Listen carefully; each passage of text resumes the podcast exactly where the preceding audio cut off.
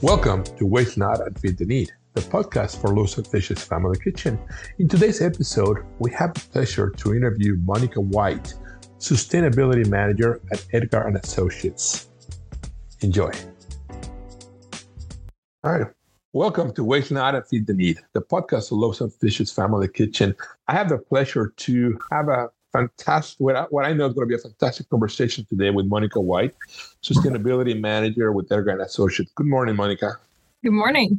Thank you for having me. Well, thank you for being here. You're you're the you're the busy one, and uh, you know uh, we're so much looking to to talk to you about uh, particularly particularly SB 1383 this morning. But first, tell us a little bit about yourself and Edgar Associates and what kind of great work you guys got going on. Yeah, so um, my official title is the sustainability manager at Edgar and Associates, and we are a small consulting firm out of Sacramento, California. Um, so we've been in the solid waste industry. I think Evan started the company, you know, 25 years ago or so, um, really to assist with planning and implementation of recycling and organic, so organic and recycle, like traditional recycling programs for the solid waste industry. So we really help build facilities. We do RFPs, we do grants, we do master plans. Um, I was hired about almost 15 years ago to start doing more sustainability work. So, coming in and thinking about how operations could include what are more traditional sustainability metrics within their operations and looking at greenhouse gas programs. And then since then, I've gotten into a lot of like grant writing and um, a lot of like RFPs. So, when we think about um, kind of the importance of the solid waste industry. It's the single largest contract a city will ever sign is with your solid waste haul. it's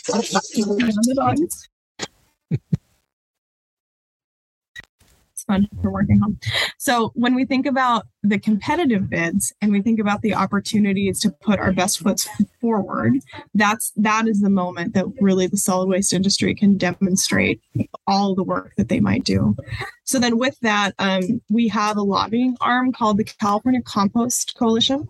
And when SB 1383 was signed and often when other legislation is signed, we participate in like the rulemaking process. So with 1383, I got the pleasure of meeting with Cal Recycle, maybe, you know, 14, 15 times in public settings and private settings to really understand the regulation and how it would impact the solid waste industry, composting centers, jurisdictions, and of course, edible food and non- nonprofit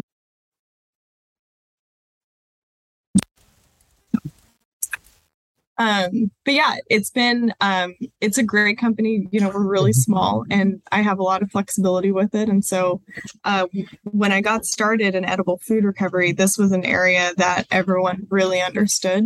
Mm-hmm. Um, it's very new for the solid waste industry and for jurisdictions to really be looking at food recovery and what that means to their business. And so we we took some time to really educate ourselves and then educate the haulers on what their roles would be right? So typically um, one of the best things that we've been able to do is start wrapping up grant programs with a hauling entity and then as a community benefit, like providing money towards edible food recovery in a thoughtful way. And then from that initial point, it's really kind of um, rolled out into a much larger role for me to work with a lot of great nonprofits like Loaves and Fishes or other nonprofits throughout the state and figure out, you know, how how do we make edible food recovery work better now mm-hmm. that we're really required to do it right so one of the things that was very impactful for me was a conversation with a director of a food bank down in southern california and he was incredibly impassioned and said look you know this is this is in the solid waste world and and we will not be your fourth can we will not be the dumping ground for organics because people have to comply with the law. And it really made me think differently about um, how we need to start talking about food recovery and compliance with 1383, because it's it is completely and wholly different than what we've been asking generators to do in the past. So typically, when you're sorting recyclables and organics, there's no person on the other end, right? There's a machine, there's a technology. And now that we're requiring them to recover edible food, we know that we need to do this in a much more thoughtful way. And that we need to get beyond the box checking requirements that we see kind of in 1383 mm-hmm. and really take the opportunity to do a more wholesome change right within our system so yeah you know interesting you mentioned your your conversation with the uh, the gentleman from the food bank in southern california because food recovery has evolved throughout the years right and uh, I, I look i kind of when i talk about it it's like a third phase right this is part three part one was your dry goods, was your cereals and beans and rice and so forth, right? That's how that how pantries started.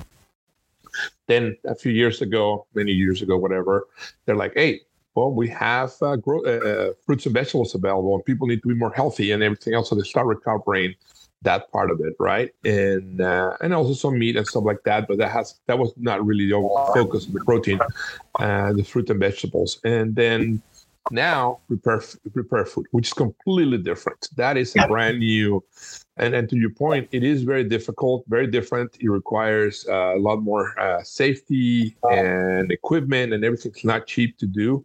Mm-hmm. And uh, you cannot always do it with volunteers. Even you know, people would like to think that we nonprofits operate only with volunteers, and we should only operate with volunteers because that's what we need to do it. Uh, but that's a different conversation, a much longer one. Yeah. so, so with that in mind, you know, what is the biggest uh, challenge uh, that we're facing on SB 1383 as it comes to the? You already kind of mentioned it, but if you elaborate on the biggest challenge for the prepared food and the thinking that the education part that is well, it's what what we do not know about it. Maybe put it yeah. that way. Yes. No, I think it's it's a really great question, and I think it's it's funny as we start peeling back different aspects of 1383 and edible food recovery. There's always like really long conversations behind it. But one of the things, so I've been lucky enough to help with a lot of capacity studies throughout the state, right? And so that's that's a really great place to start with. Um, so when I say jurisdiction, a city and county, hopefully like a region, and we investigate where do they stand now with food recovery, and what do they need to do in order to get to prepared food right? Because we know this is the biggest lift. And what we see over and over again is um, jurisdictions fundamentally do not understand how edible food recovery works. And in their mind, they believe this is something that's very simple, right? The nonprofits should be lucky to be able to be connected with so many more generators to start collecting food because they're doing all this great work and we want to help feed people and everyone should feel really good about this. And the reality is is it's not that simple and that nonprofits are really they're doing amazing work, but they need help and they need support because we're struggling with volunteers, we're struggling to put fuel in trucks. We may not have the administration to you know, track all the pounds that are required for 1383 or even just to make sure that we're implementing safety programs that keeps all the food within temperature controls mm-hmm. all like throughout the food chain right and one of it, it's amazing once you start really talking face to face with jurisdictions um, in their minds you know food goes from point a to point b and then it's fed to people. There's there's not an understanding of the complexity of the network that happens with food recovery. The specific roles of food banks and larger pantries and smaller pantries and individuals who are coming in two different resources and the roles of kitchens you know for prepared food and when we start really talking about that complexity and then what's going to be required for prepared food particularly to keep food within temperature mm-hmm. that's where people kind of come off the rails and that's why i say like we have to get off the box checking because really there's easy buttons that jurisdictions can mm-hmm. press to make sure that they've done their job and they've made sure the contracts are in place. You know, the generators are doing their best to recover food, but that's not going to lead to success right? And what when we say success that's actually creating positive impacts for the community to expand healthy food in a dignified manner to feed mm-hmm. people.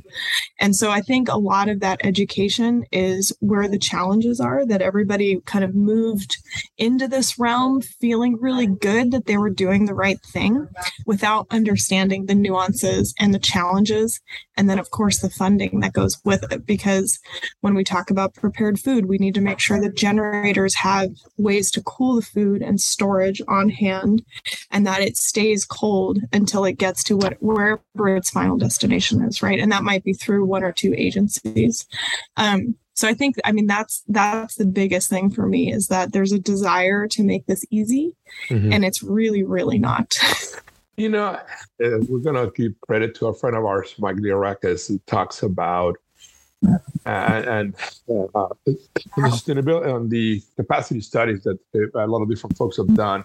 The one thing, and the one thing that, for example, affects us at Loaves and Fishes is we, we can find more food, we can recover it, but it's making sure that it goes out correctly is the throughput of the whole process, right? So you're going to recover a thousand pounds.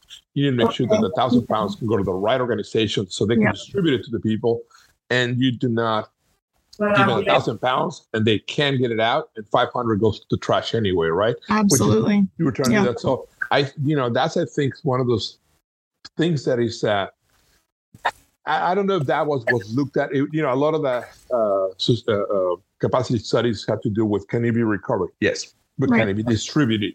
I think maybe that was something that missed a little bit here and there because a lot there's so many organizations that receive food and yeah. they don't have capacity. Now, here's another problem that I, I have encountered because this is such a, is becoming a, a more trendy problem, mm-hmm. just like everything else. We're mm-hmm. having a lot of folks get into this uh, uh, business, we'll call it that way.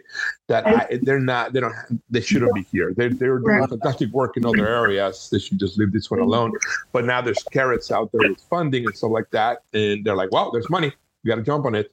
I'm not yeah. saying that they shouldn't. They they feel that they can do it, but I think we're getting folks into this business that uh, they're not prepared. They don't have the, the, equipment. They don't have the know-how. They don't have a lot of the things, and we're going to end up uh, with with issues of uh, other, yeah. different kinds, right? Yeah. Um, yeah. So I think the point on disposal is really huge, and that and we can kind of sort of characterize this as a flaw within the rulemaking of 1383. And I do believe it was done with good intention, right? So when they went through the rulemaking process, they heard from a lot of nonprofits that's that are saying all the things we're saying that this is hard, it's not easy, yeah. you know, we don't have the staff to report, and who are fundamentally worried about reporting their disposal in case it stops them from receiving more food food, right? And mm-hmm. oftentimes mm-hmm. it's not a nonprofit is doing anything wrong. It's just that that actual throughput or reliance on volunteers can be incredibly challenging, or they might be getting junk to start with that should have never come to them, right? So, um, and I think with disposal, that that's another area within our capacity studies we're sort of touching on, but I feel like that's where we need, as a broader group of people to start acknowledging that these are not numbers we should be afraid to talk about yeah. because i think there's huge fear with it right that we need to start taking more accountability and responsibility as a jurisdiction who might be enforcing or a nonprofit who who might be afraid to say no that these are conversations we need to have mm-hmm. because if all we're doing is shifting the disposal from one group to another we're not actually meeting the intention of 1383 and any funding that's put towards food recovery is not actually resulting in the impact it was intended to so yeah. when it comes to disposal one of the things that we sort of talk about as we encourage jurisdictions to consider funding programs, that those disposal numbers be included in reporting from nonprofits and not as a negative, as not to say, like, well, nonprofit, you're not doing your job and therefore we're going to take money away from you, but mm-hmm. more can we help increase the efficiency? Is there more that we can do from the Safeway who might be sending inappropriate materials to the nonprofits? Can that be part of the enforcement mechanism to make sure that we're avoiding that donation dumping? So I think it's it's really it's a really good conversation and and I don't know if enough is being done right now like to really push this yeah. issue and talk mm-hmm. about this issue but I think you know part of our our state our um, statewide board through the Edible Food Recovery Technical Council. Like th- this is something that we really need to do a good job of educating people. Um, and I think the tie is to funding. I, I think that's the mechanism that we start getting those numbers. Um, because everybody understands that if we're going to put state funds or public funds towards something, it needs to be transparent and it needs to be the impact of that result needs to be successful. Um, and then I'll, t- I'll touch on the new folks too. So this is something that I get. Um, I actually wrote a little bit of a paper on it last year and we were talking both talking about our master's classes, but yeah. um, I I get really nervous about this. And so I think it's everybody's looking at it and it's kind of a cool like hot topic and everybody wants to feel good about it. Um, but there's not there's not a lot of clarity in what's happening with food safety regarding some of these new new ventures that we see. Um, and so I mean, this is food safety is something, again, within these capacity studies, as we talk about next steps, like this is what we need to make sure that we're prioritizing above anything else, right? Above disposal reporting, above mm-hmm. how many meals, it's making sure that as we expand generators, we're doing it safely. And so it's a, um, it's a good question to make sure that as we get these new individuals in, are we holding them to the same standards as all the tried and trusted you know nonprofits have been held to for such a long time? Yeah that's a great uh, that's a great point and that's something that i think you know uh, again it goes back to uh, this is well i guess we didn't know what we didn't know until it came up and that's one of those things that this is something there.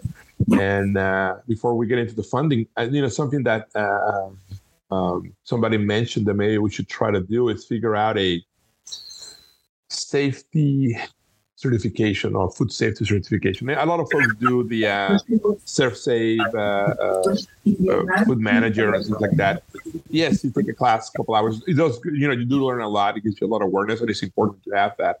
But I think as organizations, if you're going to get into food recovery or you're, you know, that kind of thing, you need to have some sort of uh, uh, minimum standard that you will have, right? And uh, is and I know so then it becomes a law, becomes something mandatory, uh, but I think it's something that maybe needs to start as a volunteer program where you're learning about best practices, things that you should, you think you should think and have in mind when you're going to do this part, like the food part, the whole throughput of the food or whatever, right, and everything else.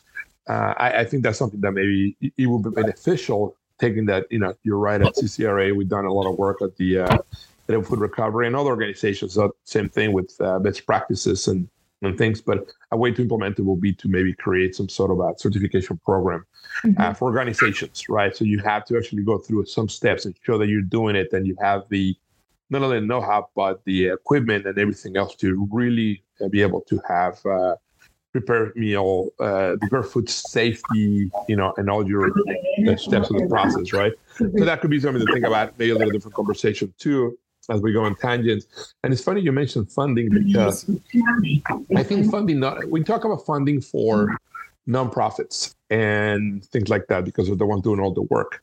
But I, the one part that I haven't heard a lot of people talk about on the funding side is food producers, right? There's some large food producers that can absorb the cost, right? They have lots of money, uh, uh or they have more money. I don't know about lots, but they have more money. But there's a lot of smaller food producers that might not have that extra money to pay for, you know, a restaurant, a small restaurant, or restaurant that is uh, over 5,000 square feet because you know they they they they, they left anything under 5,000 square feet out. That means most uh, most fast food will not be uh, part of SB 1383. Uh, mm-hmm. well thought of them in Sacramento. Good job.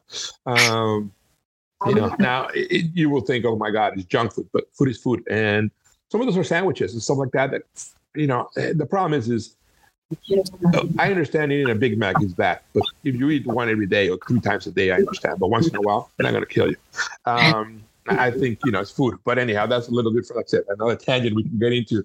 But there's restaurants that are smaller. Uh, margins restaurants are not. They're hard. They're they're not great sometimes. And at the end of the day, you have food, and then you got to package it. So you got to pay somebody an hour or hour and a half to cool everything, make sure that everything gets cooled down, This package maybe gets labeled, gets put away, and then you got to pay for the materials and everything else. And you can accumulate fifteen, twenty thousand dollars worth of expense pretty easy throughout yeah. a year, and that could be a difference between some sort of margin or, or, or gain or profit for the uh, owner of the of the restaurant or whatever. So I think there's some smaller. My point is to some small uh, restaurants like that and things like that. They need to have some funding because the idea, and I understand, we tell them it's tax deductible great. But you can only yeah. deduct about 10% out of that in your taxes. It's not like you can yeah, exactly. the whole 2000 right? Yeah. Um, because of very small amount. Plus, you're carrying all that cost in front, and then eventually, Absolutely. know, Yeah. it's going to give you some money back, right? So my point is, we need to think about how do we also help the producers uh, Right. of food and the small ones. And like I said, maybe you're more involved in some of this uh, detail than I am, but I haven't heard that conversation a lot. I do hear a lot about funding nonprofits and nonprofits and nonprofits, and, and that's great. I'll take the money. I want a nonprofit, right?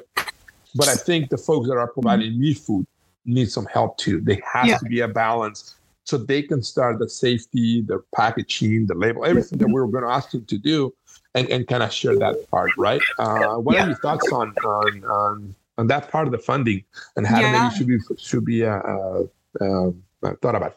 Yeah, no, I think it's um they're really good points and I think especially as we talk about prepared food that's particularly where we're we're talking about maybe installing equipment at a generator that they they may not have already as part of their kitchen. And what what I would say is that the first part of it is um to acknowledge the burden that these generators are already facing. So 1383 doesn't only ask these generators to recover food, but they're also asking generators to separate organics and subscribe to service that they may not have before, which comes at a cost to those generators. So, what I would say is the first step is making sure that we don't unduly increase their cost for food recovery. And so, this is something that's been highly debated about um, when when we talk about funding. Sort of this easy button approach is well, generators should pay for it, right? They're the Mhm. ones who see the benefit of it. They're the ones who have to participate. Um, this is an easy button approach that I don't think is going to be successful for some of the reasons that you're saying. That these these generators are already seeing a cost um, as far as manpower and subscribing to food recovery. They're seeing a cost through that organic spend that they're being asked to um, implement at their operations. And if anything, what we should be thoughtful about is creating a model where all of these programs are are bundled together as a service offering to generators, right? So if we think about the solid waste fee, um, quite often we talk about bundled rates. So in at my house, I pay one rate and I get three cans. We can think about this for a restaurant that you would pay your three for your three cans and for the edible food recovery service to be provided to you so that you don't have that additional outlay of cost. So the second part of it is um, I'm going to go back to the capacity studies and you know our focus right now has been really on tier two i'm sorry tier one implementation and then preparing for tier two with the idea that all of the jurisdictions need to walk down this path and then revisit the metrics right? So as we get into tier two we need to be thoughtful about this. And through that secondary process part of the conversation with generators has to be what are your barriers to implementation?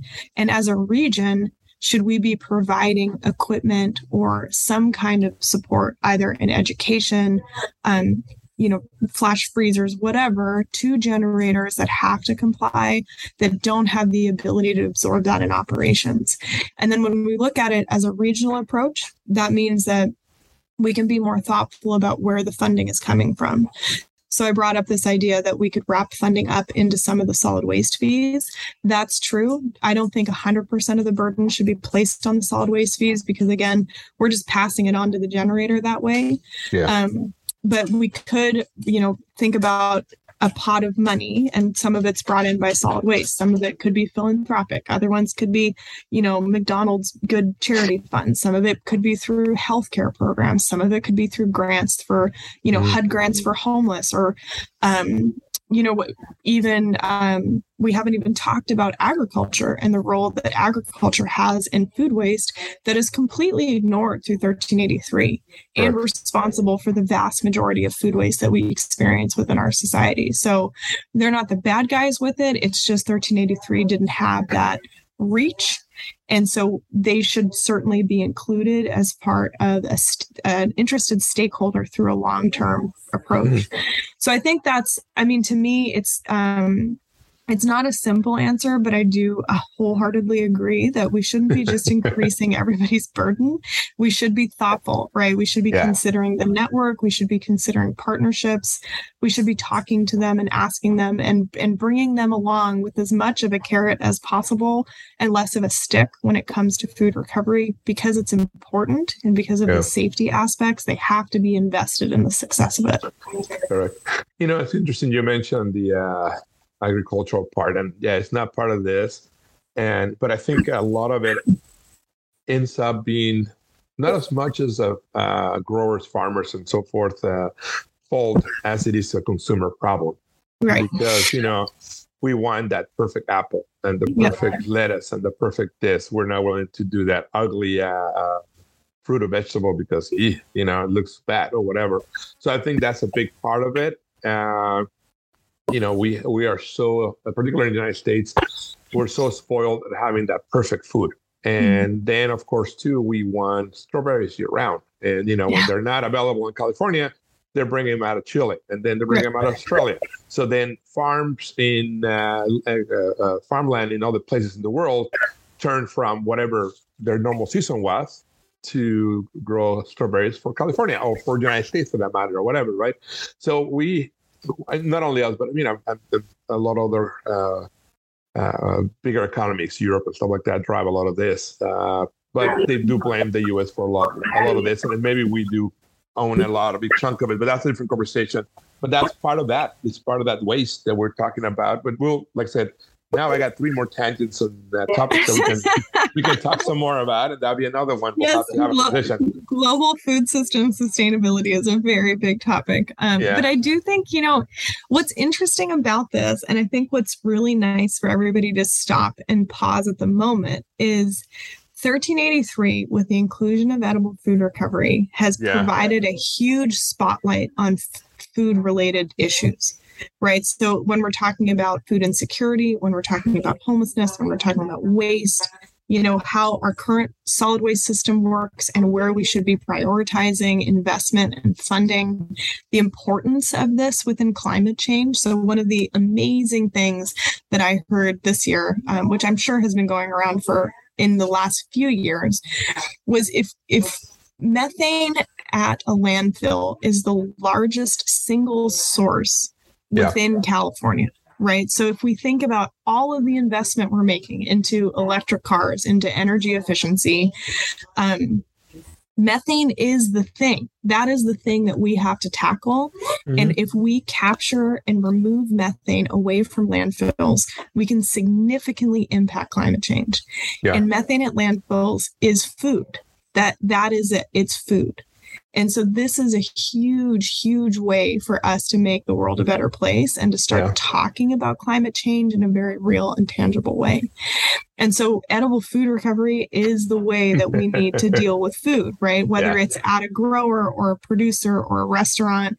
Um, if it's we're thinking about the cost of, you know, shipping food around the world, th- this is really the way that we can help mm-hmm. combat climate change. And and we're lucky to be here and we're lucky to have actual tangible solutions to it because I think so much about battling climate change feels very out of our control. Yeah. And this is something that's fully within our ability as a state to deal with. And that's very exciting. Yeah, you know, uh, food waste. So when, when I first got into uh, food recovery and all that stuff, learning many years, and you're an expert on it. I've been only around three years, uh, a little bit three years on this. So I know enough to be dangerous, right?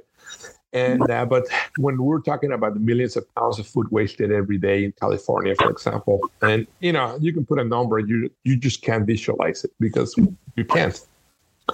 But uh, and, I, I gotta find the article. Uh, what I found is we we waste enough food in California every day to fill the Rose Bowl. So if you ever seen the Rose Bowl, it's a big big stadium, right? Ninety thousand people can sit on it, you know, deep and so forth. We fill it every day with wasted food. So that alone gives you an idea uh, on the magnitude of this problem. And again, it's a very deep problem. To your point, you're talking about you know uh, world uh, food uh, uh, supply and waste and everything else that that we mentioned. But uh, yes, it's something that is much much larger than this. But this is a good beginning. It's a way to start it. Forty percent of food gets wasted worldwide, not only here. And mm-hmm. uh, you know, well, we're going to run out of farmland and other stuff because we're also killing the, the soil. We can go on on mm. tangents, right? And uh, sustainability wise, so we'll we'll cut on that one. But to finish, uh, to kind of wrap this up, because like I said, I wrote down three or four different topics that we're gonna need to come back and talk about, Monica. Is the uh, so if there was a you were talking about fees, for example, of the uh, haulers and so forth, and some of those can only, I think, I could be wrong, but you can correct me. That will have to be some legislation to move that around because it's already uh, a part of a law how the money should be used. Now there might be some latitude there, but if there was a follow-up legislation to SB 1383 to kind of I don't want to say close lo- uh, loopholes, but to create funding opportunities or be able to help some of the areas that we didn't know what did, we didn't know until it came up, which now came up how, what would that look like? What would that uh, legislation would look like? How difficult would it be? Complicated? Would it have to be maybe a bunch of different ones so things don't get again convoluted within it? What are your mm-hmm. thoughts on that? So this is a really good question, and I wish that I had all the answers because that would be amazing. Um, but if I could wave a magic wand, what I would say is that um, we should look at a bundle of legislations that tackle different aspects of food recovery. So one of them we talked about was the safety aspect, right? So mm-hmm. requiring a higher standard of safety um, when it comes to food for nonprofits to sort of meet a threshold. And then that should come with funding and support right? So the other area that I see is um, sort of ratifying the role of environmental health with enforcement and including um, sort of critiques on food safety when it comes to generator participation and nonprofit participation, which also should come with a funding source because our environmental health departments really do need that support right now. Um, and then I would also look at a couple different funding solutions for food recovery. So, you know, the the biggest thing that I've we would love love to see is some kind of like tip fee reform that we would create funds from a, an additional fee on landfills that could be rolled back into recycling, composting, and edible food recovery programs. That, as a state, has been very, very difficult to get forward because there's huge lobbying powers sort of protecting that landfill fee. Um, but there could be other opportunities to look at like ways cities or communities are looking at um, kind of like t- other taxes and fees associated with facilities or even just the allowance of charging not charging but the allowance of applying a fee to solid waste accounts so one of the things there is a lot of latitude with how we structure solid waste rates and so for example if i'm representing a hauler and we have as part of our bid that we're going to support x dollars per year of food recovery funding and this is part of our bid that could be included if a city wants to include um, say, a portion of their franchise fee towards edible food recovery. There's concern that that may not pass Prop 218 because we would be charging non required generators for food recovery, right? So if we're only limiting to tier one and tier two, as a resident, should I have to pay into a program that those that doesn't apply to me? And that's been kind of untested. But I think having some legislative clarity on that piece and and could it be could we legislate that that's an allowable cost to spread around the solid waste collection fee? Perhaps.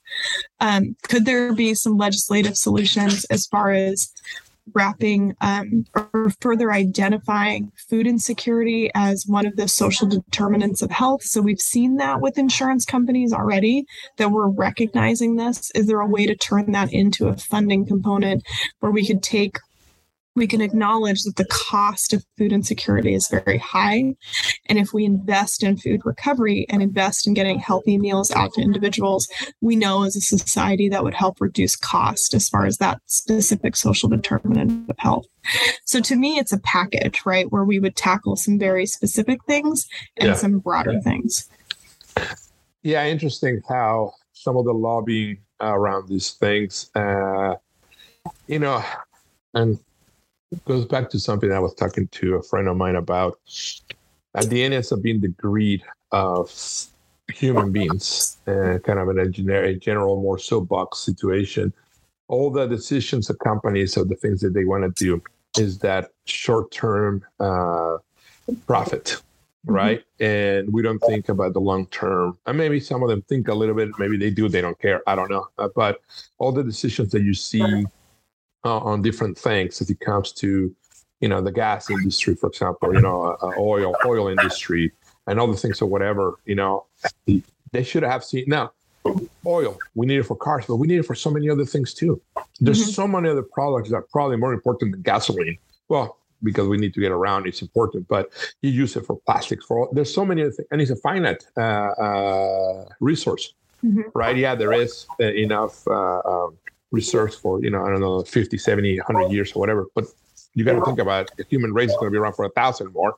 So eventually we're going to run out. You should be thinking ahead, you know. But is that I want that money now? So talking about that, that seems to be something that uh, and you know, and like yourself taking a, a doing a sustainability uh, uh, master's degree, you learn about those little things, and you're like, you got to be kidding me. Why are we doing these things? It's not right. I mean, yes, take a little less uh, profit, do the right thing, and you have something that's going to last much longer. But I think we don't we don't look at it that way, and you know, we are the most destructive uh, uh, mm-hmm. uh, uh, and well, not call themselves animals, but you know, a race that's been around, you yeah. know, in in our history of the world, and uh, we're we're doing a great job destroying the world. So I'm hoping that you know our kids and uh, the younger generation can can fix our mistakes uh, and, and, do it better. But uh, with that soapbox, uh, you know, just kind of frustrating sometimes to think about all the things that could be done correctly, plastics and everything else, right? Anyhow, you know, I want to thank you for listening to me talk for a minute, sharing all this great information, being with us in this space. Uh, is there any other last comment, something that we can uh, uh, uh, yeah. wrap up before we leave? Yeah. Sure. I mean, I think the biggest things that I always come back to is that this is a space that everybody has a role in. You know, as we talk about, you know, the ugly fruit and vegetable movement or reducing food waste in your home or, you know, thoughtful purchasing asking your restaurant or grocery store, are you participating in this? Or looking for other ways to, you know, volunteer within a nonprofit like are there things that you can do as an individual that can help further this movement with the knowledge that this is this is really important right like that this mm-hmm. out of all the things that we can do to combat climate change and to really help our communities right so if you take it from an environmental standpoint that this is something I, I, I want to help fix the earth. This helps you. If you think from a social standpoint that I want to support, you know, my neighbors that may not be doing as well as I am, with the acknowledgement that a lot of our food insecure populations are elderly or young school kids. Um, th- this is an area that everybody can play a very strong role in, and it's nice to know that there's there's something tangible you can do you know for these really really big issues that seem very overwhelming.